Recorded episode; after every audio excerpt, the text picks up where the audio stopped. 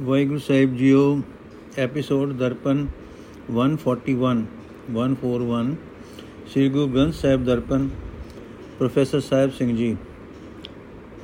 ਰਾਗ ਗੌੜੀ ਚੇਤੀ ਬਾਣੀ ਨਾਮਦੇਵ ਜੀ ਕੀ। ਏਕ ਓੰਕਾਰ ਸਤਿਗੁਰ ਪ੍ਰਸਾਦ। ਦੇਵਾ ਪਾਹਨ ਤਾਰੀਲੇ RAM ਕਹਿਤ ਜਨ ਕਸ ਨ ਤਰੇ ਰਹਾਓ ਤਾਰਿਲੇ ਗਨਕਾ ਬਿਨ ਰੂਪ ਕੁਬਜਾ ਬਿਆਦ ਅਜਾਮਲ ਤਾਰੀਲੇ ਚਰਨ ਬਦਿਕ ਜਨ ਤੇਉ ਮੁਕਤ ਭਏ, ਹਉ ਬਲ ਬਲ ਜਿਨ ਰਾਮ ਕਹੇ। ਦਾਸੀ ਸੁਧ ਜਨ ਬਿਦਰ ਸੁਦਾਮਾ ਉਗਰ ਸੈਨ ਕੋ ਰਾਜ ਦੀਏ। ਜਪਹੀਨ ਤਪਹੀਨ ਕੁਲਹੀਨ ਕਰਮਹੀਨ ਨਾਮੇ ਕੇ ਸੁਆਮੀ ਤੇ ਉਤਰੇ। ਇਸ ਸ਼ਬਦ ਵਿੱਚ ਨਾਮਦੇਵ ਜੀ, ਉਹਨਾਂ ਉਤਸ਼ਾਹ ਭਰੀਆਂ ਤੇ ਪ੍ਰੇਮ ਭਰੀਆਂ ਸਾਖੀਆਂ ਦਾ ਜ਼ਿਕਰ ਕਰਕੇ ਮਨ ਨੂੰ ਬੰਦਗੀ ਵੱਲ ਉਤਸ਼ਾਹ ਦਿੱਤਾ ਹੈ, ਜੋ ਰਮਾਇਣ, ਮਹਾਭਾਰਤ ਤੇ ਪੁਰਾਣ ਆਦਿਕਾਂ ਵਿੱਚ ਆਉਂਦੀਆਂ ਹਨ ਤੇ ਜੋ ਆਮ ਲੋਕਾਂ ਵਿੱਚ ਪ੍ਰਚਲਿਤ ਹਨ। ਰਮਾਇਣ ਦੀ ਇਹ ਕਹਾਣੀ ਆਮ ਪ੍ਰਸਿੱਧ ਹੈ ਕਿ ਸ਼੍ਰੀ ਰਾਮ ਜੀ ਨੇ ਲੰਕਾ ਵਿੱਚ ਅਪੜਨ ਲਈ ਸਮੁੰਦਰ ਉੱਤੇ ਪੁਲ ਬੰਨਣ ਵਾਸਤੇ ਪੱਥਰਾਂ ਉੱਤੇ ਰਾਮ ਨਾਮ ਲਿਖਵਾਇਆ ਤੇ ਪੱਥਰ ਤਰਨ ਲੱਗ ਪਏ। ਕਸ ਕਿਉਂ ਨਾ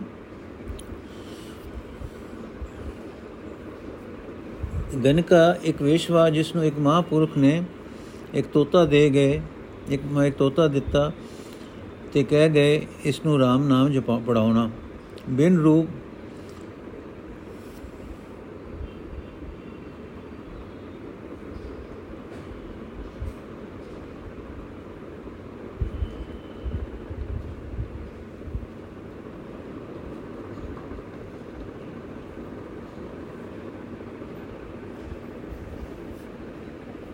ਬਿਨ ਰੂਪ ਕੁਬਜਾ ਇੱਕ ਜਵਾਨ ਲੜਕੀ ਕੰਸ ਦੀ ਗੋਲੀ ਸੀ, ਪਰ ਹੈ ਸੀ ਕੁਬੀ। ਜਦੋਂ ਕ੍ਰਿਸ਼ਨ ਜੀ ਤੇ ਬਲਰਾਮ ਮਥੁਰਾ ਨੂੰ ਜਾ ਰਹੇ ਸਨ ਇੱਕ ਕੁਬਜਾ ਕੰਸ ਵਾਸਤੇ ਸੁਗੰਧੀ ਦਾ ਸਮਾਨ ਲਈ ਜਾਂਦੀ ਇਹਨਾਂ ਨੂੰ ਸੜਕ ਤੇ ਮਿਲੀ। ਕ੍ਰਿਸ਼ਨ ਜੀ ਦੇ ਮੰਗਣ ਤੇ ਇਸਨੇ ਕੁਝ ਜਤਰ ਆਦਿਕ ਇਹਨਾਂ ਨੂੰ ਵੀ ਦੇ ਦਿੱਤਾ। ਇਸ ਤੇ ਕ੍ਰਿਸ਼ਨ ਜੀ ਨੇ ਪ੍ਰਸੰਨ ਹੋ ਕੇ ਇਸ ਦਾ ਕੁਬ ਦੂਰ ਕਰ ਦਿੱਤਾ, ਜਿਸ ਕਰਕੇ ਉਹ ਬੜੀ ਸੁੰਦਰ ਕੁਮਾਰੀ ਦਿਸਣ ਲੱਗ ਪਈ। ਵਿਆਦ ਰੋਗ ਵਿਕਾਰਾਂ ਵਿੱਚ ਪ੍ਰਵਿਰਤ ਬਦਿਕ ਨਿਸ਼ਾਨਾ ਮਾਰਨ ਵਾਲਾ ਸ਼ਿਕਾਰੀ। ਦਾਸੀ ਸੁਤ ਗੋਲੀ ਦਾ ਪੁੱਤਰ। ਜਨ ਭਗਤ ਜਿਹੜਾ ਹੈ ਬਿਦਰ ਵਿਆਸ ਦੀ ਅਸ਼ੀਰਵਾਦ ਨਾਲ ਗੋਲੀ ਦੇ ਪੇਟੋਂ ਜੰਮਿਆ ਪੁੱਤਰ, ਪਾਂਡੂ ਦਾ ਛੋਟਾ ਭਰਾ, ਇਹ ਕ੍ਰਿਸ਼ਨ ਜੀ ਦਾ ਭਗਤ ਸੀ। ਸੁਦਾਮਾ ਇੱਕ ਬਸ ਦੋ ਧੀਰਮ ਗਰੀਬ ਬ੍ਰਾਹਮਣ ਕ੍ਰਿਸ਼ਨ ਜੀ ਦਾ ਸਮਾਜ ਜਮਾਤੀ ਤੇ ਮਿੱਤਰ ਸੀ। ਆਪਣੀ ਵੋਟੀ ਦੀ ਪ੍ਰੇਰਣਾ ਤੇ ਇੱਕ ਮੁੱਠ ਚਾਵਲ ਲੈ ਕੇ ਇਹ ਕ੍ਰਿਸ਼ਨ ਜੀ ਪਾਸ ਦਵਾਰਕਾ ਹਾਜ਼ਰ ਹੋਇਆ। ਉਹਨਾਂ ਇਸ ਨੂੰ ਮੇਰ ਦੀ ਨਜ਼ਰ ਨਾਲ ਅਮੁਕ ਧਨ ਤੇ ਸੋਭਾ ਬਖਸ਼ੀ। ਉਗਰਸੈਨ ਕੰਸ ਦਾ ਪਿਓ, ਕੰਸ ਪਿਓ ਨੂੰ ਤਖਤੋਂ ਲਾ ਕੇ ਆਪ ਰਾਜ ਕਰਨ ਲੱਗ ਪਿਆ ਸੀ। ਸ੍ਰੀ ਕ੍ਰਿਸ਼ਨ ਜੀ ਨੇ ਕੰਸ ਨੂੰ ਮਾਰ ਕੇ ਇਸ ਨੂੰ ਮੁੜ ਰਾਜ ਬਖਸ਼ਿਆ। ਅਰਥ हे ਪ੍ਰਭੂ, ਉਹ ਪੱਥਰ ਵੀ ਸਮੁੰਦਰ ਉੱਤੇ ਤੂੰ ਤਰਾ ਦਿੱਤੇ, ਜਿਨ੍ਹਾਂ ਉੱਤੇ ਤੇਰਾ RAM ਨਾਮ ਲਿਖਿਆ ਗਿਆ ਸੀ। ਭਲਾ ਉਹ ਮਨੁੱਖ ਸੰਸਾਰ ਸਮੁੰਦਰ ਤੋਂ ਕਿਉਂ ਨਹੀਂ ਤਰਨਗੇ, ਜੋ ਤੇਰਾ ਨਾਮ ਸਿਮਰਦੇ ਹਨ? ਰਹਾਓ। हे ਪ੍ਰਭੂ, ਤੂੰ ਮੰਦ ਕਰਮਣ, ਵੇਸ਼ਵਾ ਵਿਕਾਰਾਂ ਤੋਂ ਬਚਾ ਲਈ। ਤੂੰ ਕਰੂਪ ਕੁਬਜਾ ਦਾ ਕੋੜ ਦੂਰ ਕੀਤਾ, ਕੋਝ ਦੂਰ ਕੀਤਾ। ਤੂੰ ਵਿਕਾਰਾਂ ਵਿੱਚ ਗੱਲੇ ਹੋਏ ਅਜਾਮਲ ਨੂੰ ਤਾਰ ਦਿੱਤਾ।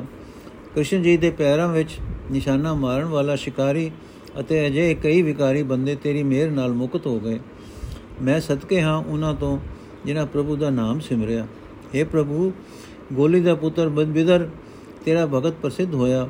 ਸੁਦਾਮਾ ਜਿਸ ਦਾ ਤੂੰ ਦਲਿੱਦਰ ਕਟਿਆ ਉਗਰਸੈਨ ਨੂੰ ਤੂੰ ਰਾਜ ਦਿੱਤਾ। ਇਹ ਨਾਮਦੇਵ ਦੇ ਸੁਆਮੀ, ਤੇਰੀ ਕਿਰਪਾ ਨਾਲ ਉਸ ਉਹ ਉਹ ਤਰ ਗਏ ਹਨ ਜਿਨ੍ਹਾਂ ਕੋਈ ਜਪ ਨਹੀਂ ਕੀਤੇ, ਕੋਈ ਤਪ ਨਹੀਂ ਸਾਧੇ, ਜਿਨ੍ਹਾਂ ਦੀ ਕੋਈ ਉੱਚੀ ਕੁਲ ਨਹੀਂ ਸੀ, ਕੋਈ ਚੰਗੇ ਅਮਲ ਨਹੀਂ ਸਨ।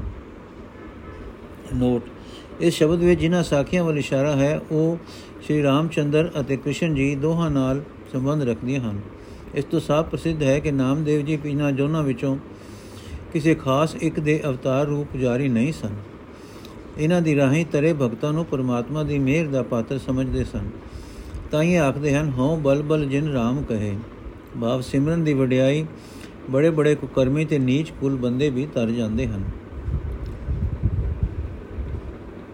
ਰਾਗ ਗੋੜੀ ਰਵਿਦਾਸ ਜੀ ਦੇ ਕੇ ਪਦੇ ਗੋੜੀ ਗੋਰੇੜੀ ਏਕ ਓੰਕਾਰ ਸਤਨਾਮ ਕਰਤਾ ਪੁਰਖ ਗੁਰ ਪ੍ਰਸਾਦ ਮੇਰੀ ਸੰਗਤ ਪੋਚ ਸੋਚ ਦਿਨ ਰਾਤੀ। ਮੇਰਾ ਕਰਮ ਕੁਟਿਲਤਾ ਜਨਮ ਕੁਭਾਂਤੀ। RAM ਗੁਸਈਆ ਜੀ ਕੇ ਜੀਵਨਾ। ਮੋਹ ਨ ਬਿਸਾਰੋ ਮੈਂ ਜਨ ਤੇਰਾ ਰਹਾਉ। ਮੇਰੀ ਹਰੋ ਵਿਪਤ ਜਨ ਕਰੋ ਸੁਭਾਈ। ਚਰਨ ਨ ਛਾਡੋ ਸਰੀਰ ਕਲ ਜਾਈ। ਕੋ ਰਵਿਦਾਸ ਪਰੋ ਤੇਰੀ ਸੰਭਾ। ਬੇਗ ਮਿਲੋ ਜਨ ਕਰ ਨ ਬਿਲੰਭਾ। ਅਰਥ, ਹੈ ਮੇਰੇ RAM ਹੈ ਮੇਰੇ RAM ਇਹ ਧਰਤੀ ਦੇ ਸਾਈਂ, ਮੇਰੀ ਜਿੰਦ ਦੇ ਆਸਰੇ ਮੈਨੂੰ ਨਾ ਵਿਸਾਰੀ, ਮੈਂ ਤੇਰਾ ਦਾਸ ਹਾਂ ਰਹਾਉ। हे ਪ੍ਰਭੂ, ਦਿਨ ਰਾਤ ਮੈਨੂੰ ਇਹ ਸੋਚ ਲੱਗ ਰਹਿੰਦੀ ਹੈ, ਮੇਰਾ ਕੀ ਬਣੇਗਾ? ਮਾੜਿਆਂ ਨਾਲ ਮੇਰਾ ਰਹਿਣ ਬਹਿਣ ਬਹਿਣ ਖੇਲਣ ਖੇਲਣ ਖਲੋਣ ਹੈ। ਖੋਟ ਮੇਰਾ ਨਿਤ ਕਰਮ ਹੈ ਮੇਰਾ ਜਨਮ ਵੀ ਨੀਵੀਂ ਜਾਤ ਵਿੱਚੋਂ ਹੈ हे ਪ੍ਰਭੂ ਮੇਰੀ ਇਹ ਵਿਪਤਾ ਕਟ ਮੈਨੂੰ ਸੇਵਕ ਨੂੰ ਚੰਗੀ ਭਾਵਨਾ ਵਾਲਾ ਬਣਾ ਲੈ ਚਾਹੇ ਮੇਰੇ ਸਰੀਰ ਦੀ ਸਤਿਆ ਵੀ ਚਲੀ ਜਾਵੇ हे RAM ਮੈਂ ਤੇਰੇ ਚਰਨ ਨਹੀਂ ਛੋਡਾਂਗਾ हे ਰਵਿਦਾਸ ਪ੍ਰਭੂ ਦਰ ਤੇ ਆਖ ਹੈ ਪ੍ਰਭੂ ਮੈਂ ਤੇਰੀ ਸ਼ਰਨ ਪਿਆ ਹਾਂ ਮੈਨੂੰ ਸੇਵਕ ਨੂੰ ਛੇਤੀ ਮਿਲੋ ਢਿਲ ਨਾ ਕਰ ਬਾ ਪ੍ਰਭੂ ਦਰ ਤੇ ਅਰਦਾਸ ਹੈ ਪ੍ਰਭੂ ਮੈਂ ਮੰਦ ਕਰਮੀ ਹਾਂ ਪਰ ਤੇਰੀ ਸ਼ਰਨ ਆਇਆ ਹਾਂ ਬੈੜੀ ਸੰਗਤ ਤੋਂ ਬਚਾਈ ਰੱਖ। ਬੇਗਮਪੁਰਾ ਸ਼ਹਿਰ ਕੋ ਨਾਉ, ਦੁਖ ਅੰਦੋ ਨਹੀਂ ਤੇ ਠਾਉ। ਨਾ ਤਸਵੀਸ ਖਿਰਾਜ ਨ ਮਾਲ, ਖੌਰ ਨ ਖਤਾ ਨ ਤਰਸ ਜਵਾਲ। ਅਬ ਮੋਇ ਖੂਬ ਵਤਨ ਗਹਿ ਪਾਈ, ਉਹਾਂ ਖੈਰ ਸਦਾ ਮੇਰੇ ਭਾਈ। ਰਹਾਉ, ਕਾਇਮ ਦਾਇਮ ਸਦਾ ਪਾਤਸ਼ਾਹੀ, ਦੋਮ ਨਸੇਮ ਏਕ ਸੋ ਆਹੀ। ਆਬਾਦਾਨ ਸਦਾ ਮਸ਼ਹੂਰ, ਉਹਾਂ ਗਨੀ ਬਸੈ ਮਾਮੂਰ ਤਿਉ ਤਿਉ ਸੈਲ ਕਰੇ ਜੋ ਭਾਵੈ, ਮਰਮ ਮਹਿਲ ਨ ਕੋ ਅਟਕਾਵੇ। ਕਹਿ ਰਵਿਦਾਸ ਖਲਾਸ ਚੁਮਾਰਾ, ਜੋ ਹਮ ਸੈਰੀ ਸੁਮੀਤ ਹਮਾਰਾ। ਨੋਟ ਇਹ ਸ਼ਬਦ ਵਿੱਚ ਦੁਨੀਆ ਦੇ ਲੋਕਾਂ ਦੇ ਮਿੱਥੇ ਹੋਏ ਸੁਰਗ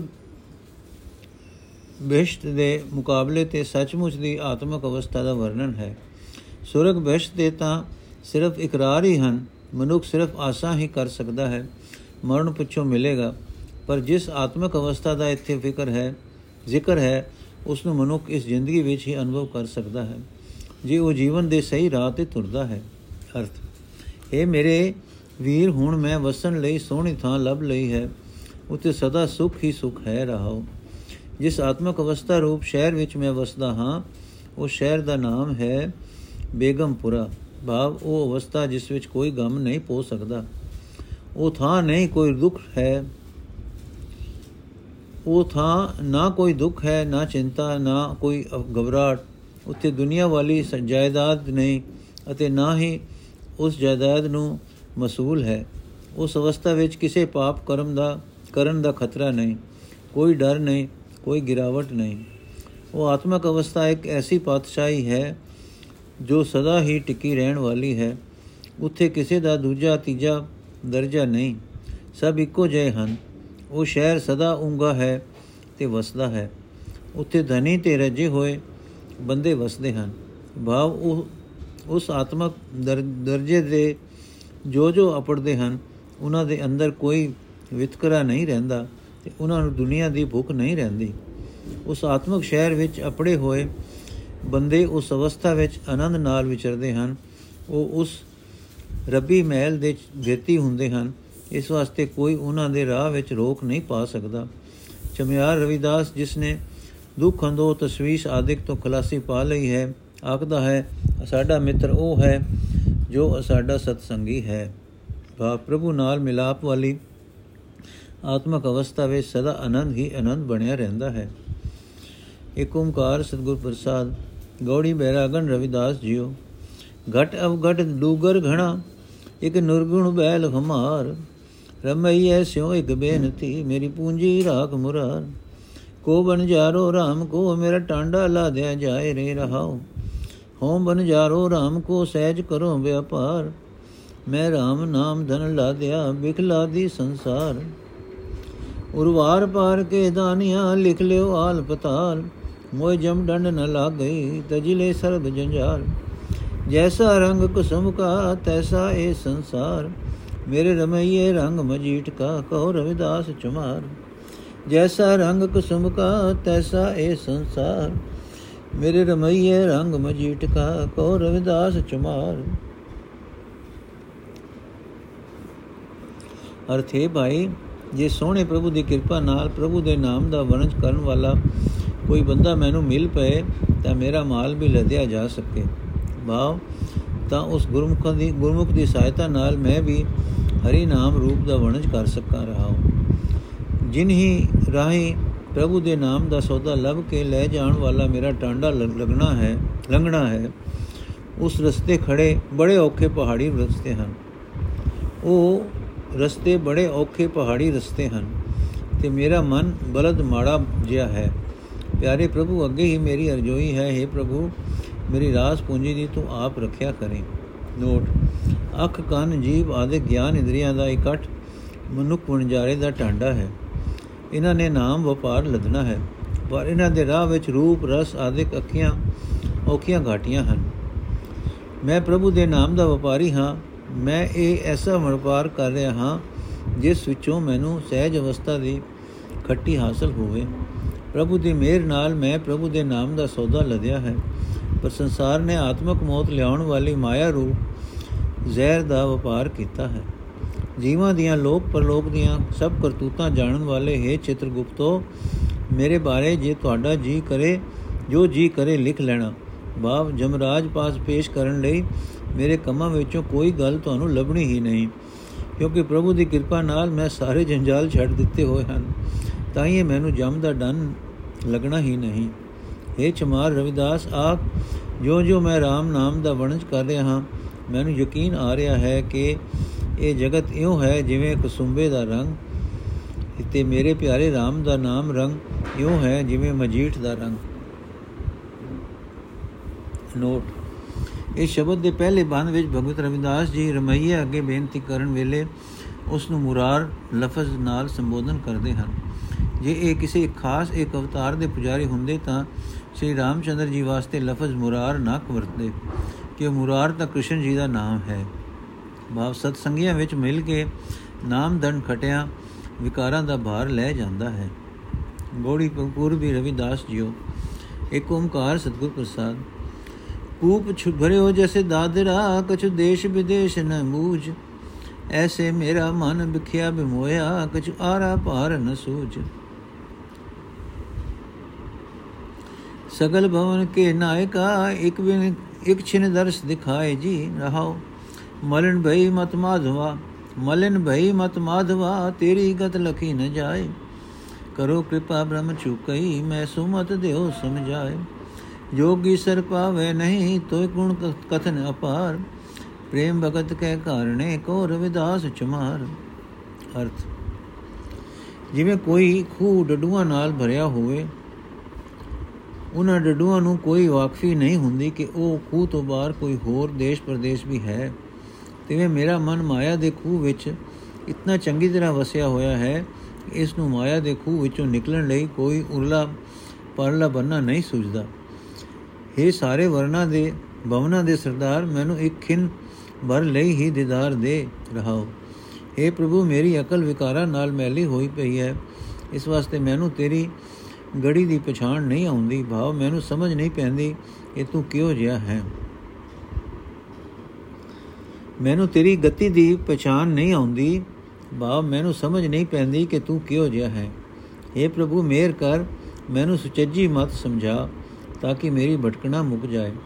हे ਪ੍ਰਭੂ ਵੱਡੇ ਵੱਡੇ ਜੋਗੀ ਵੀ ਤੇਰੇ ਬੇਅੰਤ ਗੁਣਾ ਦਾ ਅੰਤ ਨਹੀਂ ਪਾ ਸਕਦੇ।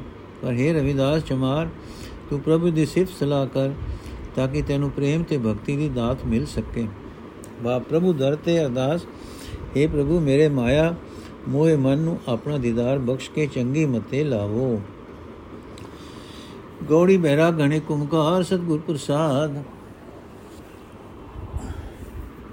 ਸਤਜੁਗ ਸਤੇ ਤਾ ਜਗੀ, ਦੁਆਪਰ ਪੂਜਾ ਚਾਰ। ਤੀਨੋ ਜੁਗ ਤੀਨੋ ਦਿੜੇ, ਕਲ ਕੇਵਲ ਨਾਮ ਅਧਾਰ ਪਾਰ ਕੈਸੇ ਪਾਏ ਬੋਰੇ ਮੁਖ ਕੋ ਨ ਕਹੇ ਸਮਝਾਏ, ਜਾਤੇ ਆਵਾ ਗਮਨ ਬਿਲਾਏ। ਰਹਾਉ, ਬਹੁ ਵਿਦ ਧਰਮ ਨੇ ਰੂਪੀਏ ਕਰਤਾ ਦਿਸੇ ਸਭ ਲੋਏ ਕਵਨ ਕਰਮ ਤੇ ਛੂਟਿਏ ਜੇ ਸਾਧੇ ਸਭ ਸਿਧ ਹੋਏ। ਕਰਮ ਅਕਰਮ ਵਿਚਾਰੀਏ ਸੰਕਾ ਸੁਨ ਵੇਦ ਪੁਰਾਨ। ਸੰਸਾ ਸਦ ਹਿਰਦੈ ਬਸੈ, ਕੌਣ ਹਿਰੈ ਅਭਿਮਾਨ। ਬਾਹਰ ਉਦਕ ਪਖਾਰੀ ਹੈ ਘਟ ਭੀਤਰ ਵਿਵਿਧ ਵਿਕਾਰ।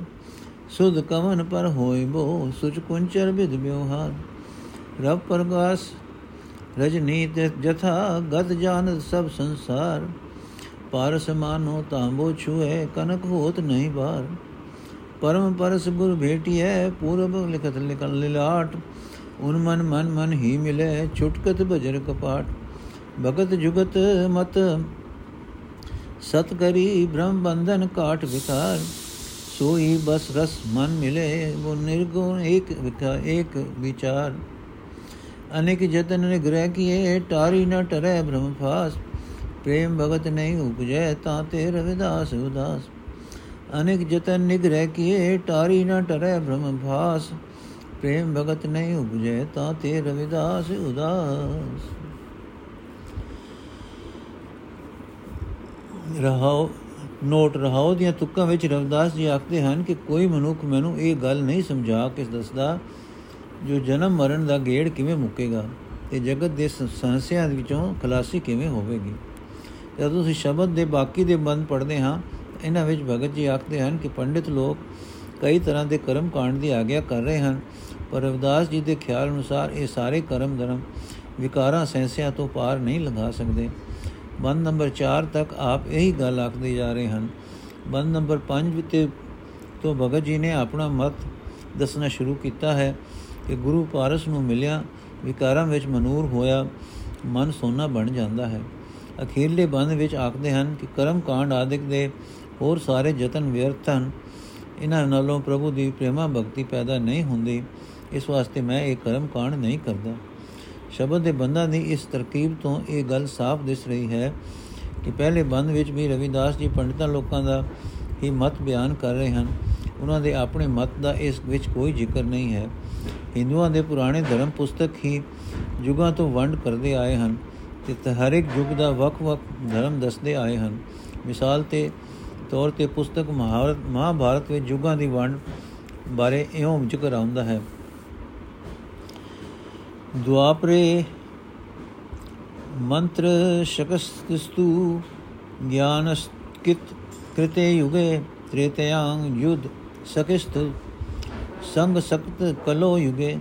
ਪਰ ਰਵਿਦਾਸ ਜੀ ਹਿੰਦੂ ਸ਼ਾਸਤਰਾਂ ਦੀ ਕਿਸੇ ਕਿਸਮ ਦੀ ਯੁਗਾਂ ਦੀ ਵਰਣ ਨਾਲ ਸਹਿਮਤ ਨਹੀਂ ਸਨ। ਜੇ ਰਤਾ ਵਿਚਾਰ ਕੇ ਹੀ ਵੀ ਵੇਖੀਏ ਤਾਂ ਇਹੋ, ਇਹ ਕਿਵੇਂ ਹੋ ਸਕਦਾ ਹੈ ਕਿ ਕਦੇ ਤਾਂ ਘੋੜੇ ਆਦਿਕ ਮਾਰ ਕੇ ਜੰਗ ਕਰਨਾ ਜੀਵਨ ਦਾ ਸਹੀ ਰਸਤਾ ਹੋਵੇ? ਕਦੇ ਤੀਰਥਾਂ ਦਾ ਇਸ਼ਨਾਨ ਮਨੁੱਖ ਜਨਮ ਦਾ ਮਨੋਰਥ ਹੋਵੇ, ਕਦੇ ਦੇਵਤਿਆਂ ਦੀ ਪੂਜਾ ਤੇ ਕਦੇ ਅਵਤਾਰਾਂ ਦੀ ਪੂਜਾ ਇਨਸਾਨੀ ਫਰਜ਼ ਹੋਵੇ। ਕੁਦਰਤ ਦੇ ਨਿਯਮ ਸਦਾ ਅਟਲ ਹਨ। ਜਦ ਤੋਂ ਸ੍ਰਿਸ਼ਟੀ ਬਣੀ ਹੈ ਤੇ ਜਦ ਤੱਕ ਬਣੀ ਰਹੇਗੀ, ਇਹਨਾਂ ਨਿਯਮਾਂ ਵਿੱਚ ਕੋਈ ਫ਼ਰਕ ਨਹੀਂ ਪੈਣਾ। ਜਗਤ ਦੇ ਉਹੀ ਪੰਜ ਤੱਤ ਹੁਣ ਹਨ, ਜੋ ਸ੍ਰਿਸ਼ਟੀ ਦੇ ਸ਼ੁਰੂ ਵਿੱਚ ਸਨ। ਮਨੁੱਖ ਆਪ ਭਟਕਣਾ ਭੁਲੇਖੇ ਵਿੱਚ ਪੈ ਕੇ ਭਾਵੇਂ ਕਈ ਕੁਰੀਤੀਆਂ ਫੜ ਲੈਣ, ਪਰ ਪਰਮਾਤਮਾ ਅਤੇ ਉਸ ਦੇ ਪੈਦਾ ਕੀਤੇ ਜੀਵਾਂ ਦਾ ਪਰਸਪਰ ਸੰਬੰਧ ਸਦਾ ਤੋਂ ਇੱਕ ਸਮਾਨ ਤੁਰਿਆ ਆ ਰਿਹਾ ਹੈ। ਇਹ ਸ਼ਬਦ ਵਿੱਚ ਜੋ ਖਾਸ ਧਿਆਨ ਯੋਗ ਵੱਲ, ਯੋਗ ਗੱਲ ਯੋਗ ਗੱਲ ਹੈ, ਜੋ ਖਾਸ ਧਿਆਨ ਜੋ ਗੱਲ ਹੈ, ਉਹ ਇਹ ਹੈ ਕਿ ਪਹਿਲੇ ਬੰਦ ਵਿੱਚ ਰਵਿਦਾਸ ਜੀ ਹਿੰਦੂ ਸ਼ਾਸਤਰਾਂ ਦਾ ਹੀ ਪੱਖ ਦੱਸ ਰਹੇ ਹਨ। ਉਹਨਾਂ ਦੀ ਆਪਣੀ ਸਮਤੀ ਇਸ ਦੇ ਨਾਲ ਨਹੀਂ ਹੈ। ਇਸ ਵਿੱਚ ਕੋਈ ਸ਼ੱਕ ਨਹੀਂ ਕਿ ਇਸ ਬੰਦ ਦੇ ਅਖੀਰ ਤੇ ਅੱਧੀ ਤੁਕ ਕਿਉਂ ਹੈ, ਕਲ ਕਲ ਕੇਵਲ ਨਾਮ ਆਧਾਰ। ਉਪਰੀ ਨਜ਼ਾਰੇ ਅਸੀਂ ਇੱਕ ਭੁਲੇਖੇ ਵਿੱਚ ਪੈ ਜਾਂਦੇ ਹਾਂ ਕਿ ਇਹ ਭਗਤ ਜੀ ਦਾ ਆਪਣਾ ਸਿਧਾਂਤ ਹੈ। ਪਰ ਇਹ ਗੱਲ ਨਹੀਂ। ਰਵਿਦਾਸ ਜੀ ਇਸ ਦੀ ਬਾਬਤ ਵੀ ਇਹੀ ਆਖਦੇ ਹਨ ਕਿ ਪ੍ਰੇਮ ਭਗਤ ਨਹੀਂ ਉਪਜੈ, ਤਾਂ ਤੇ ਰਵਿਦਾਸ ਉਦਾਸ। ਆਸਾ ਦੀਵਾਰ ਦੀ ਪੌੜੀ ਨੰਬਰ 6 ਦੇ ਨਾਲ ਪਹਿਲਾ ਸ਼ਲੋਕ ਵੀ ਇਸੇ ਕਿਸਮ ਦਾ ਹੈ। ਇਸ ਸ਼ਲੋਕ ਵਿੱਚ ਗੁਰੂ ਨਾਨਕ ਦੇਵ ਜੀ, ਮੁਸਲਮਾਨ, ਹਿੰਦੂ, ਜੋਗੀ, ਦਾਨੀ ਅਤੇ ਵਿਕਾਰੀ ਇਹਨਾਂ ਦਾ ਜੀਵਨ ਕਰਤੱਵ ਦੱਸ ਕੇ ਅਖੀਰ ਤੇ ਆਪਣਾ ਖਿਆਲ ਇਉਂ ਦੱਸਦੇ ਹਨ ਕਿ ਨਾਨਕ ਭਗਤਾ ਭੁਖ ਸਲਾਹਣ, ਸਚ ਨਾਮ ਆਧਾਰ, ਸਦਾ ਆਨੰਦ ਰਹੇ ਦਿਨ ਰਾਤੀ ਗੁਣਵੰਤਿਆਂ ਪਾਛਾਰ ਪਰ ਟਿਕਾਕਾਰ ਸੱਜਣ ਇਸ ਸ਼ਲੋਕ ਦੀਆਂ ਪਹਿਲੀਆਂ ਦੋ ਤੁਕਾਂ ਦਾ ਅਰਥ ਕਰਨ ਵੇਲੇ ਟਪਲਾ ਖਾਂਦੇ ਤੁਰੇ ਆ ਰਹੇ ਹਨ। ਤੁਕਾਂ ਹੈ ਹਨ, ਮੁਸਲਮਾਨਾਂ ਸਿਫ ਸਰੀਅਤ ਪੜ ਪੜ ਕਰੇ ਵਿਚਾਰ, ਬੰਦੇ ਸੇ ਜੇ ਪਵੇ ਵਿੱਚ ਬੰਦੀ ਵੇਖਣ ਕੋ ਦੀਦਾਰ। ਇੱਥੇ ਆਮ ਤੌਰ ਤੇ ਲੋਕ ਦੂਜੀ ਤੁਕ ਵਿੱਚ ਗੁਰੂ ਨਾਨਕ ਦੇਵ ਜੀ ਦਾ ਆਪਣਾ ਸਿਧਾਂਤ ਸਮਝਦੇ ਹਨ। ਪਰ ਇਹ ਖਿਆਲ ਉੱਕਾ ਹੀ ਗਲਤ ਹੈ। ਇੱਥੇ ਮੁਸਲਮਾਨੀ ਸ਼ਰਿਆ ਦਾ ਹੀ ਜ਼ਿਕਰ ਹੈ। ਪੜੋ ਮੇਰਾ ਆਸਾ ਦੀਵਾਰ ਦਾ ਸਟੀਕ। ਇਸ ਤਰ੍ਹਾਂ ਰਵਿਦਾਸ ਜੀ ਕੱਲ ਕੇਵਲ ਨਾਮ ਆਧਾਰ ਵਿੱਚ ਆਪਣਾ ਮਤ ਨਹੀਂ ਦੱਸ ਰਹੇ। ਇਹੋ ਤਾਂ ਇਹ ਗੱਲ ਆਖ ਕੇ ਅਗਾ ਨਾਲ ਹੀ ਇਹ ਆਖਦੇ ਹਨ ਕਿ ਪਾਰ ਕੈਸੇ ਪਾਏ ਬੋਰੇ, ਮੁਕ ਕੋ ਨ ਕਹੇ ਸਮਝਾਏ। ਜਾਤੇ ਆਵਾ ਗਵਨ ਬਿਲਾਏ ਰਹਾਓ। ਤਾਂ ਫਿਰ ਜਿਨ੍ਹਾਂ ਲੋਕਾਂ ਨੇ ਜੁਗਾਂ ਦੀ ਵੰਡ ਕਰਕੇ ਕੱਲ ਕੇਵਲ ਨਾਮ ਆਧਾਰ ਆਖਿਆ ਉਹਨਾਂ ਨੇ ਇੱਥੇ ਨਾਮ ਨੂੰ ਕੀ ਸਮਝਿਆ ਸੀ? ਤੇ ਰਵਿਦਾਸ ਜੀ ਕਿਉਂ ਇਸ ਦੀ ਨਿਖੇਧੀ ਕਰ ਰਹੇ ਹਨ? ਇਸ ਪ੍ਰਸ਼ਨ ਦਾ ਸਹੀ ਉੱਤਰ ਲੱਭਣ ਵਾਸਤੇ ਬੈਰੋ ਰਾਗ ਵਿੱਚ ਕਬੀਰ ਜੀ ਦਾ, ਕਬੀਰ ਜੀ ਦੇ ਇੱਕ ਸ਼ਬਦ ਤੋਂ ਸਹਾਇਤਾ ਮਿਲਦੀ ਹੈ। ਸ਼ਬਦ ਨੰਬਰ 11 ਵਿੱਚ ਕਬੀਰ ਜੀ, ਮੁੱਲਾ ਕਾਜੀ ਸੁਲਤਾਨ ਜੋਗੀ ਤੇ ਹਿੰਦੂ ਦਾ ਜ਼ਿਕਰ ਕਰਦੇ ਹੋਏ ਅਖੀਰਲੇ ਬੰਦ ਵਿੱਚ ਲਿਖਦੇ ਹਨ, ਜੋਗੀ ਗੋਰਖ ਗੋਰਖ ਕਰੇ, ਹਿੰਦੂ ਰਾਮ ਨਾਮ ਉਚਰੈ ਮੁਸਲਮਾਨ ਕਾ ਏਕ ਖੁਦਾਏ, ਕਬੀਰ ਕੋ ਸੁਆਮੀ ਰਹਾ ਸਮਾਏ। ਇਥੇ ਕਬੀਰ ਜੀ ਜੋਗੀ ਹਿੰਦੂ ਤੇ ਮੁਸਲਮਾਨ ਦੇ ਮਿੱਥੇ ਹੋਏ, ਇਸ ਪਰਮਾਤਮਾ ਦੀ ਨਿਖੇਧੀ ਕਰਦੇ ਹਨ। ਤੇ ਆਪਣੇ ਸੁਆਮੀ ਬਾਰੇ ਆਖਦੇ ਹਨ ਕਿ ਉਹ ਰਹਾ ਸਮਾਏ। ਰਹਾਉ ਵਿੱਚ ਵੀ ਆਪਣੇ ਸੁਆਮੀ ਦੀ ਬਾਬਤ ਲਿਖਦੇ ਹਨ, ਹੈ ਹਜੂਰ, ਕਤ ਦੂਰ ਬਤਾਵੋ, ਦੁੰਦਰ ਬਾਦੋ ਸੁੰਦਰ ਪਾਵੋ। ਨੋ, ਇਸ ਸ਼ਬਦ ਦੀ ਗੁੰਡੀ ਨੂੰ ਵਿਸਥਾਰ ਨਾਲ ਸਮਝਣ ਵਾਸਤੇ ਬੈਰੋ ਰਾਗ ਵਿੱਚ ਇਹ ਸ਼ਬਦ ਦੇ ਨਾਲ ਲਿਖਿਆ, ਨੋਟ ਪੜੋ ਕਬੀਰ ਜੀ ਹਿੰਦੂ ਦੇ ਜਿਸ ਰਾਮ ਨਾਮ ਦੀ ਨਿਖੇਧੀ ਕਰ ਰਹੇ ਹਨ, ਉਸੇ ਨਾਮ ਆਧਾਰ ਦੀ ਬਾਬਤ ਰਵਿਦਾਸ ਜੀ ਆਖਦੇ ਹਨ ਕਿ ਪਾਰ ਕੈਸੇ ਪਾਏ ਬੋਰੇ। ਸੋ ਇਹ ਰਾਮ ਨਾਮ ਕਿਹੜਾ ਹੈ? ਇਹ ਹੈ ਅਵਤਾਰੀ ਰਾਮ ਦਾ ਨਾਮ। ਇਹ ਹੈ ਅਵਤਾਰ ਭਗਤੀ। ਸ਼ਾਸਤਰਾਂ ਦੀ ਵੰਡ ਅਨੁਸਾਰ ਦਾਨ ਆਦਿਕ ਸਤਗੁਰ ਦਾ ਧਰਮ, ਜਗ ਤ੍ਰੇਤੇ ਦਾ ਧਰਮ, ਦੇਵਤਿਆਂ ਦੀ ਪੂਜਾ, ਦੁਆਪਰ ਦਾ ਧਰਮ ਅਤੇ ਅਵਤਾਰ ਭਗਤੀ ਮੂਰਤੀ ਪੂਜਾ, ਕਲਯੁਗ ਦਾ ਧਰਮ ਹੈ। ਪਰ ਰਵਿਦਾਸ ਜੀ ਲਿਖਦੇ ਹਨ ਕਿ ਇਹ ਚਾਰੇ ਹੀ ਧਰਮ ਕਮਾਉਣ ਨਾਲ ਪ੍ਰੇਮ ਭਗਤ ਨਹੀਂ ਉਪਜੈ, ਤਾਂ ਤੇ ਰਵਿਦਾਸ ਉਦਾਸ।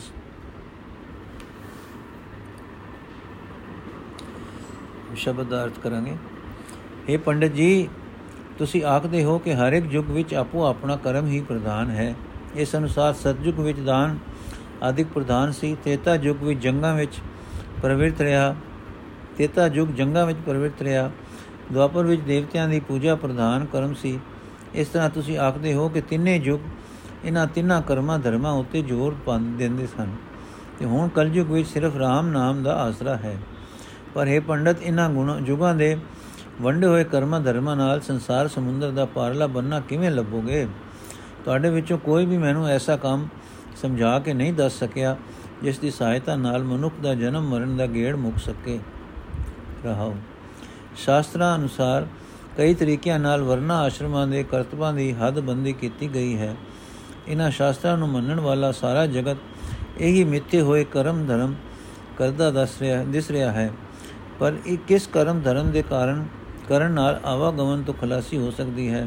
ਉਹ ਕਿਹੜਾ ਕਰਮ ਹੈ ਜਿਸ ਦੇ ਸਾਧਿਆਂ ਜਨਮ ਮਨੋਰਥ ਦੀ ਸਫਲਤਾ ਹੁੰਦੀ ਹੈ? ਇਹ ਗੱਲ ਤੁਸੀਂ ਨਹੀਂ ਦੱਸ ਸਕੇ। ਵੇਦਾਂ ਤੇ ਪੁਰਾਣਾਂ ਨੂੰ ਸੁਣ ਕੇ ਸਗੋਂ ਹੋਰ ਹੋਰ ਸ਼ੰਕਾ ਵੱਧਦਾ ਹੈ।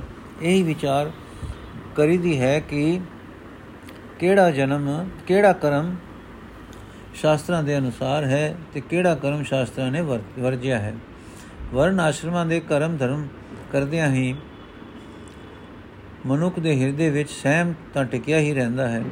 ਫਿਰ ਉਹ ਕਿਹੜਾ ਕਰਮ ਧਰਮ ਤੁਸੀਂ ਦੱਸਦੇ ਹੋ ਜੋ ਮਨ ਦਾ ਅਹੰਕਾਰ ਦੂਰ ਕਰੇ?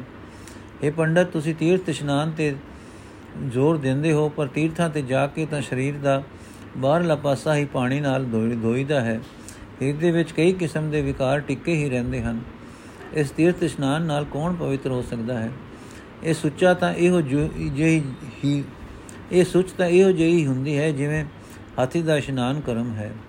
ਪਰ ਇਹ ਪੰਡਿਤ, ਸਾਰਾ ਸੰਸਾਰ ਇਹ ਗੱਲ ਜਾਣਦਾ ਹੈ ਕਿ ਸੂਰਜ ਦੇ ਚੜ੍ਹਿਆ ਕਿਵੇਂ ਰਾਤ ਦਾ ਹਨੇਰਾ ਦੂਰ ਹੋ ਜਾਂਦਾ ਹੈ। ਇਹ ਗੱਲ ਵੀ ਚੇਤੇ ਰੱਖਣ ਵਾਲੀ ਹੈ ਕਿ ਤਾਂਬੇ ਦੇ ਪਾਰਸ ਨਾਲ ਛੋਇਆ ਉਸਨੇ ਸੋਨਾ ਬਣਨ ਵਿੱਚ ਚਿਰ ਨਹੀਂ ਲੱਗਦਾ। ਇਸੇ ਤਰ੍ਹਾਂ ਜੇ ਪੂਰਬਲੇ ਭਾਗ ਜਾਗਣ, ਤਾਂ ਸਤਗੁਰ ਮਿਲ ਪੈਂਦਾ ਹੈ, ਜੋ ਸਭ ਪਾਰਸਾਂ ਤੋਂ ਵਧੀਆ ਪਾਰਸ ਹੈ। ਗੁਰੂ ਦੀ ਕਿਰਪਾ ਨਾਲ ਮਨ ਵਿੱਚ ਪਰਮਾਤਮਾ ਨੂੰ ਮਿਲਣ ਦੀ ਤਾਂਗ ਪੈਦਾ ਹੋ ਜਾਂਦੀ ਹੈ। ਉਹ ਅੰਤਰਾਤਮੇ ਹੀ ਪ੍ਰਭੂ ਨੂੰ ਮਿਲ ਪੈਂਦਾ ਹੈ। ਮਨ ਦੇ ਕਰੜੇ ਕੁਵਾਲ ਖੁੱਲ ਜਾਂਦੇ ਹਨ। ਜਿਸ ਮਨੁੱਖ ਨੇ ਪ੍ਰਭੂ ਦੀ ਭਗਤੀ ਵਿੱਚ ਜੁੜ ਕੇ ਇਸ ਭਗਤੀ ਦੀ ਬਰਕਤ ਨਾਲ ਭਟਕਣਾ ਵਿਕਾਰਾਂ ਅਤੇ ਮਾਇਆ ਦੇ ਬੰਧਨਾਂ ਤੋਂ ਕੱਟ ਕੇ ਬੰਧਨਾਂ ਨੂੰ ਕੱਟ ਕੇ ਆਪਣੀ ਬੁੱਧੀ ਨੂੰ ਮਾਇਆ ਵਿੱਚ ਡੋਲਣ ਤੋਂ ਰੋਕ ਲਿਆ ਹੈ, ਉਹੀ ਮਨੁੱਖ ਪ੍ਰਭੂ ਦੀ ਯਾਦ ਵਿੱਚ ਟਿਕ ਕੇ ਆਨੰਦ ਨਾਲ ਪ੍ਰਭੂ ਨੂੰ ਅੰਤਰਾਤਮੇ ਹੀ ਮਿਲ ਪੈਂਦਾ ਹੈ ਅਤੇ ਉਸ ਇੱਕ ਪਰਮਾਤਮਾ ਦੇ ਗੁਣਾਂ ਦੀ ਯਾਦ ਵਿੱਚ ਰਹਿੰਦਾ ਹੈ, ਜੋ ਮਾਇਆ ਦੇ ਤਿੰਨਾਂ ਗੁਣਾਂ ਤੋਂ ਪਰੇ ਹੈ। ਪ੍ਰਭੂ ਦੀ ਯਾਦ ਤੋਂ ਬਿਨਾ ਮਨ ਨੂੰ ਵਿਕਾਰਾਂ ਵੱਲੋਂ ਰੋਕਣ ਦੇ ਜੋ ਹੋਰ ਅਨੇਕਾਂ ਯਤਨ ਵੀ ਕੀਤੇ ਜਾਣ, ਤਾਂ ਵੀ ਵਿਕਾਰਾਂ ਵਿੱਚ ਭਟਕਣ ਦੀ ਫਾਹੀ ਟਾਲਿਆਂ ਟਲਦੀ ਨਹੀਂ ਹੈ। ਕਰਮ ਕਾਂਡ ਦੇ ਇਹਨਾਂ ਯਤਨਾਂ ਨਾਲ ਪ੍ਰਭੂ ਦੀ ਪਿਆਰ ਭਰੀ ਯਾਦ ਹਿਰਦੇ ਵਿੱਚ ਪੈਦਾ ਨਹੀਂ ਹੋ ਸਕਦੀ। ਇਸੇ ਵਾਸਤੇ ਮੈਂ ਰਵਿਦਾਸ ਇਹਨਾਂ ਕਰਮਾਂ ਧਰਮਾਂ ਤੋਂ ਉਪਰਾਮ ਹਾਂ। ਸ਼ਬਦ ਦਾ ਭਾਵ, ਇਹ ਗੱਲ ਗਲਤ ਹੈ ਕਿ ਹਿਰਦੇ ਵਿੱਚ ਪਰਮਾਤਮਾ ਦੀ ਪ੍ਰੇਮਾ ਭਗਤੀ ਪੈਦਾ ਕਰਨ ਵਾਲੀ ਹਰੇਕ ਯੁੱਗ ਵਿੱਚ ਮਨੁੱਖ ਵਾਸਤੇ ਵੱਖ-ਵੱਖ ਕਰਮ ਧਰਮ ਪ੍ਰਦਾਨ ਰਹੇ ਹਨ। ਕੋਈ ਦਾਨ, ਜਗ ਦੇ ਪੂਜਾ, ਅਵਤਾਰ, ਭਗਤੀ, ਤੀਰਥ, ਇਸ਼ਨਾਨ ਮਨੁੱਖ ਨੂੰ ਮਾਇਆ ਦੀ ਫਾਈ ਤੋਂ ਬਚਾ ਨਹੀਂ ਸਕਦਾ। ਤੇ ਨਾ ਹੀ ਪ੍ਰਭੂ ਚਰਨਾਂ ਵਿੱਚ ਜੋੜ ਸਕਦਾ ਹੈ। ਨੋਟ, ਗੁਰਬਾਣੀ ਦਾ ਇਹ ਆਸਾ ਹੈ ਕਿ ਚਾਹੇ ਕੋਈ ਮਿਥਿਆ ਹੋਇਆ ਸਤਯੁਗ ਹੈ, ਚਾਹੇ ਤ੍ਰੇਤਾ ਜਾਂ ਦੁਆਪਰ, ਤੇ ਚਾਹੇ ਕਲਯੁਗ ਹੈ, ਦੁਨੀਆ ਦੇ ਵਿਕਾਰਾਂ ਤੋਂ ਬਚ ਕੇ ਜੀਵਨ ਦਾ ਸਹੀ ਰਸਤਾ ਲੱਭਣ ਲਈ ਪਰਮਾਤਮਾ ਦੀ ਭਗਤੀ ਹੀ ਇੱਕੋ ਇੱਕ ਠੀਕ ਯਤਨ ਹੈ। ਇਕ ਓੰਕਾਰ ਸਤਨਾਮ ਕਰਤਾ ਪੁਰਖ, ਨਿਰਭਉ ਨਿਰਵੈਰ ਅਕਾਲ ਮੂਰਤ ਅਜੂਨੀ ਸਹਿਬੰ ਗੁਰ ਪ੍ਰਸਾਦ ਰਾਗ ਅਸਮ ਹੱਲਾ ਪਹਿਲਾ ਘਰ ਪਹਿਲਾ ਸੋਦਰ। ਸੋਦਰ ਤੇਰਾ ਕਿਹਾ, ਸੋਗਰ ਕਿਹਾ, ਜਿਤਵੇ ਸਰਬ ਸਮਾਲੇ ਵਾਜੇ ਤੇਰੇ ਨਾਦ ਅਨੇਕ ਅਸੰਕਾਂ ਕੀਤੇ ਤੇਰੇ ਵਾਵਣ ਹਾਰੇ। ਕੀਤੇ ਤੇਰੇ ਰਾਗ ਪਰਿਸਿਓ ਕਹੀਏ ਕੀਤੇ ਤੇਰੇ ਗਾਵਣ ਹਾਰੇ। ਗਾਵਨ ਤੁਨ ਪਉਣ ਪਾਣੀ ਬੈ ਸੰਤਰ। ਗਾਵੇ ਰਾਜਾ ਧਰਮ ਦੁਆਰੇ। ਗਾਵਨ ਤੁਨ ਚਿਤ ਗੋਪਰ ਲਿਖ ਜਾਣਾ, ਲਿਖ ਲਿਖ ਧਰਮ ਵਿਚਾਰੇ। ਗਾਵਨ ਤੁਨੋ ਈਸ਼ਰ ਬ੍ਰਹਮਾ ਦੇਵੀ ਸੋਹਨ ਤੇਰੇ ਸਦਾ ਸੁਹਾਰੇ ਗਾਵਨ ਤੁਨੋ ਇੰਦਰਾਸਨ ਬੈਠੇ ਦੇਵਤਿਆਂ ਧਰਨਾਲੇ ਗਾਵਨ ਤੁਨੋ ਸਿਧ ਸਮਾਧੀ ਅੰਦਰ ਗਾਵਨ ਤੁਨੋ ਸਾਧ ਵਿਚਾਰੇ ਗਾਵਨ ਤੁਨੋ ਜਤੀ ਸਤੀ ਸੰਤੋਖੀ ਗਾਵਨ ਤੁਨੋ ਵੀਰ ਕਰਾਰੇ ਗਾਵਨ ਤੁਨੋ ਪੰਡਿਤ ਪੜੇ ਰਖੀ ਸੁਰ ਜੁਗ ਜੁਗ ਵੇਦਾਂ ਨਾਲ ਵੇਦਾਂ ਨਾਲੇ ਗਾਵਨ ਤੁਨੋ ਮੋਹਣੀਆਂ ਮਨਮੋਹਨ ਸੁਰਗ ਮਚ ਪਿਆਲੇ ਗਾਵਨ ਤੁਨੋ ਰਤਨੂ ਪਾਏ ਤੇਰੇ ਜੇਤੇ 68 ਤੀਰਥ ਨਾਲੇ ਗਾਵ ਤੁਦਨੋ ਜੋਧ ਮਹਾਬਲ ਸੂਰਾ ਗਾਵਨ ਤੁਨੋ ਖਾਣੀ ਚਾਰੇ ਗਾਵਨ ਤੁਨੋ ਖੰਡ ਮੰਡਲ ਬ੍ਰਹਮੰਡਾ ਕਰ ਕਰ ਰਖੇ ਤੇਰੇ ਧਾਰੇ। ਸਹੀ ਤੁਦਨੋ ਗਾਵਨ ਜੋਤਿ ਭਾਵਨ ਰਤੇ ਤੇਰੇ ਭਗਤ ਰਸਾਲੇ। ਹੋਰ ਕਹਤੇ ਤੁਦਨੋ ਗਾਵਨ ਸੇ ਮੈਂ ਚਿਤਨਾ ਹਮ ਨਾਨਕ ਕਿਆ ਵਿਚਾਰੇ। ਸੋਈ ਸੋਈ ਸਦਾਸ ਸਾਹਿਬ ਸਾਚਾ ਸਾਚੀ ਨਾਹੀ। ਹੈ ਵੀ ਉਸੀ ਜਾਇ ਨ ਜਾਸੀ, ਰਚਨਾ ਜਿਨੀ ਰਚਾਈ। ਰੰਗੀ ਰੰਗੀ ਬਾਤੀ ਜਿਨਸੀ, ਰੰਗੀ ਰੰਗੀ ਬਾਤੀ ਜਿਨਸੀ, ਮਾਇਆ ਜਿਨੀ ਉਪਾਈ। ਕਰ ਕਰ ਦੇਖਿਆ ਕੀਤਾ, ਆਪਣਾ ਜੋ ਤਿਸ ਦੀ ਵਡਿਆਈ। ਜੋ ਤਿਸ ਭਾਵੈ ਸੋਈ ਕਰਸੀ ਫਿਰ ਹੁਕਮ ਨ ਕਰਨਾ ਜਾਈ। ਸੋ ਪਾਤ ਸਾਹੋ ਸਾਹਾ ਪਤ ਸਾਹਿਬ ਨਾਨਕ ਰਹਿਣ ਰਜਾ ਅਰਥ, ਉਹ ਦਰਖ ਬੜਾ ਘਰ, ਬੜਾ ਹੀ ਅਚਰਜ ਹੈ, ਜਿੱਥੇ ਬੈਠ ਕੇ हे ਨਿਰੰਕਾਰ, ਤੂੰ ਸਾਰੇ ਜੀਵਾਂ ਦੀ ਸੰਭਾਲ ਕਰ ਰਿਹਾ ਹੈ। ਤੇਰੀ ਇਸ ਰਚੀ ਹੋਈ ਕੁਦਰਤ ਵਿੱਚ ਅਨੇਕਾਂ ਤੇ ਅਣਗਿਣਤ ਵਾਜੇ ਤੇ ਰਾਗ ਹਨ। ਬਿਆੰਤੀ ਜੀਵ ਉਹਨਾਂ ਵਾਜਿਆਂ ਨੂੰ ਵਜਾਉਣ ਵਾਲੇ ਹਨ। ਰਾਗਣੀਆਂ ਸਣੇ ਬਿਆੰਤੀ ਰਾਗ ਕਹੇ ਜਾਂਦੇ ਹਨ। ਅਤੇ ਅਨੇਕਾਂ ਹੀ ਜੀਵ ਇਹਨਾਂ ਰਾਗਾਂ ਦੇ ਗਾਉਣ ਵਾਲੇ ਹਨ। ਜੋ ਤੈਨੂੰ ਗਾ ਰਹੇ ਹਨ। ਇਹ ਨਿਰੰਕਾਰ, ਹਵਾ, ਪਾਣੀ, ਅਗ ਤੇਰੇ ਗੁਣ ਗਾ ਰਹੇ ਹਨ। ਧਰਮ ਰਾਜ ਤੇਰੇ ਦਰ ਤੇ ਖਲੋ ਕੇ ਤੈਨੂੰ ਵਡਿਆਏ ਰਿਹਾ ਹੈ। ਉਹ ਚਿਤਰਗੁਪਤ ਵੀ ਜੋ ਜੀਵਾਂ ਦੇ ਚੰਗੇ ਮੰਦੇ ਕਰਮਾਂ ਦੇ ਲੇਖੇ ਲਿਖਣੇ ਜਾਣਦੇ ਹਨ ਅਤੇ ਜਿਨ੍ਹਾਂ ਦੇ ਲਿਖੇ ਹੋਏ ਲੇਖੇ ਧਰਮ ਰਾਜ ਵਿਚਾਰਦਾ ਹੈ, ਤੇਰੀਆਂ ਵਡਿਆਈਆਂ ਕਰ ਰਹੇ ਹਨ। हे ਅਕਾਲ ਪੁਰਖ, ਦੇਵੀਆਂ, ਸ਼ਿਵ ਤੇ ਬ੍ਰਹਮਾ ਜੋ ਤੇਰੇ ਸਵਾਰੇ ਹੋਏ ਹਨ ਤੇ ਸ਼ੋਭ ਰਹੇ ਹਨ, ਤੈਨੂੰ ਗਾ ਰਹੇ ਹਨ। ਕਈ ਇੰਦਰ ਆਪਣੇ ਤਖਤ ਉੱਤੇ ਬੈਠੇ ਹੋਏ ਦੇਵਤਿਆਂ ਸਮੇਤ ਤੇਰੇ ਦਰ ਤੇ ਤੈਨੂੰ ਸਲਾਹ ਰਹੇ ਹਨ।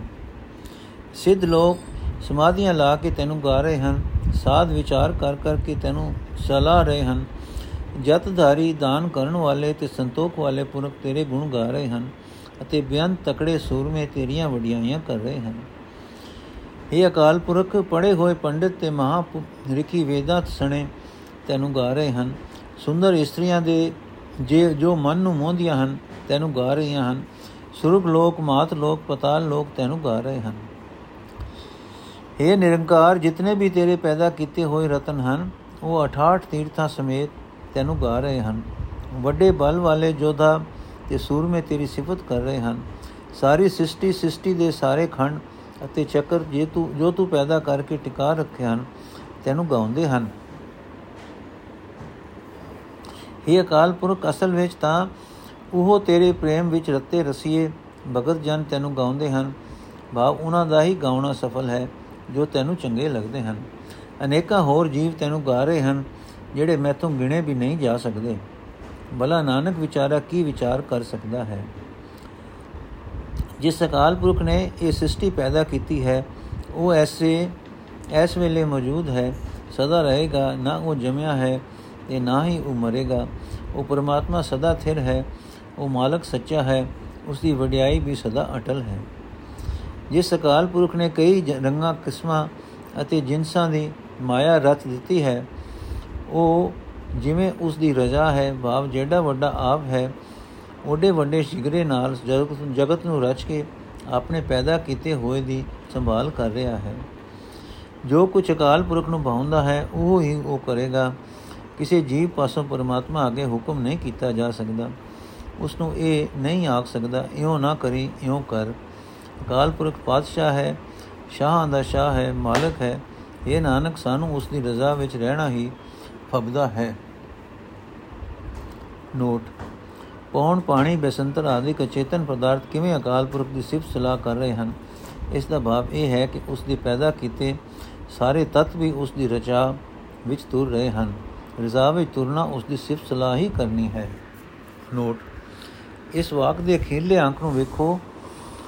ਇਸ ਦੀ ਬਨਾਵਟ ਵੱਲ ਵੀ ਧਿਆਨ ਵਾਰੋ ਸ਼ਬਦਾਂ ਵਾਂਗ ਇਸ ਦੇ ਵੱਖ-ਵੱਖ ਬੰਦ ਨਹੀਂ ਹਨ। ਸਾਰੀਆਂ 22 ਤੁਕਾਂ ਦਾ ਇੱਕੋ ਹੀ ਸੰਗ੍ਰਹਿ ਹੈ ਤੇ ਅਖੀਰ ਉੱਤੇ ਅੰਕ 1 ਹੈ। ਸਾਰੇ ਗੁਰੂ ਗ੍ਰੰਥ ਸਾਹਿਬ ਵਿੱਚ ਤਰਤੀਬ ਇਹ ਹੈ ਕਿ ਪਹਿਲਾਂ ਗੁਰੂ ਨਾਨਕ ਦੇਵ ਦੇ ਸਾਰੇ ਸ਼ਬਦ ਦਰਜ ਹਨ, ਫਿਰ ਗੁਰੂ ਅਮਰਦਾਸ ਜੀ, ਗੁਰੂ ਰਾਮਦਾਸ ਜੀ ਅਤੇ ਗੁਰੂ ਅਰਜਨ ਸਾਹਿਬ ਜੀ ਦੇ। ਪਰ ਇਸ ਵਾਕ ਤੋਂ ਅੱਗੇ ਗੁਰੂ ਰਾਮਦਾਸ ਜੀ ਦਾ ਇੱਕ ਵਾਕ ਹੈ। ਉਸ ਤੋਂ ਪਿੱਛੇ ਗੁਰੂ ਨਾਨਕ ਸਾਹਿਬ ਦੇ ਸ਼ਬਦ ਸ਼ੁਰੂ ਹੁੰਦੇ ਹਨ, ਜੋ ਗਿਣਤੀ ਵਿੱਚ 39 ਹਨ। ਇਸ ਵਾਕ ਨੇ ਉਹਨਾਂ ਸ਼ਬਦਾਂ ਦੀ ਗਿਣਤੀ ਵਿੱਚ ਨਹੀਂ ਰੱਖਿਆ ਹੋਇਆ, ਸੋ ਇਹ ਵਾਕ ਸ਼ਬਦ ਨਹੀਂ ਹੈ। ਇਸ ਦਾ ਸਿਰਲੇਖ ਹੈ ਸੋ ਦਰ ਗੁਰੂ ਅਮਰ ਰਾਮਦਾਸ ਜੀ ਦਾ ਸ਼ਬਦ ਵਾਕ ਹੈ, ਜੋ ਵਾਕ ਹੈ ਸੋ ਪੁਰਖ ਇਹ ਦੋਵੇਂ ਸੋ ਦਰ ਅਤੇ ਸੋ ਪੁਰਖ ਵੱਖਰੀ ਸ਼੍ਰੇਣੀ ਵਿੱਚ ਰੱਖੇ ਗਏ ਹਨ। ਇਸ ਸ਼੍ਰੇਣੀ ਦੇ ਪਿੱਛੋਂ ਮੂਲ ਮੰਤਰ ਨਵੇਂ ਸਿਰੇ ਦਰਜ ਹੈ।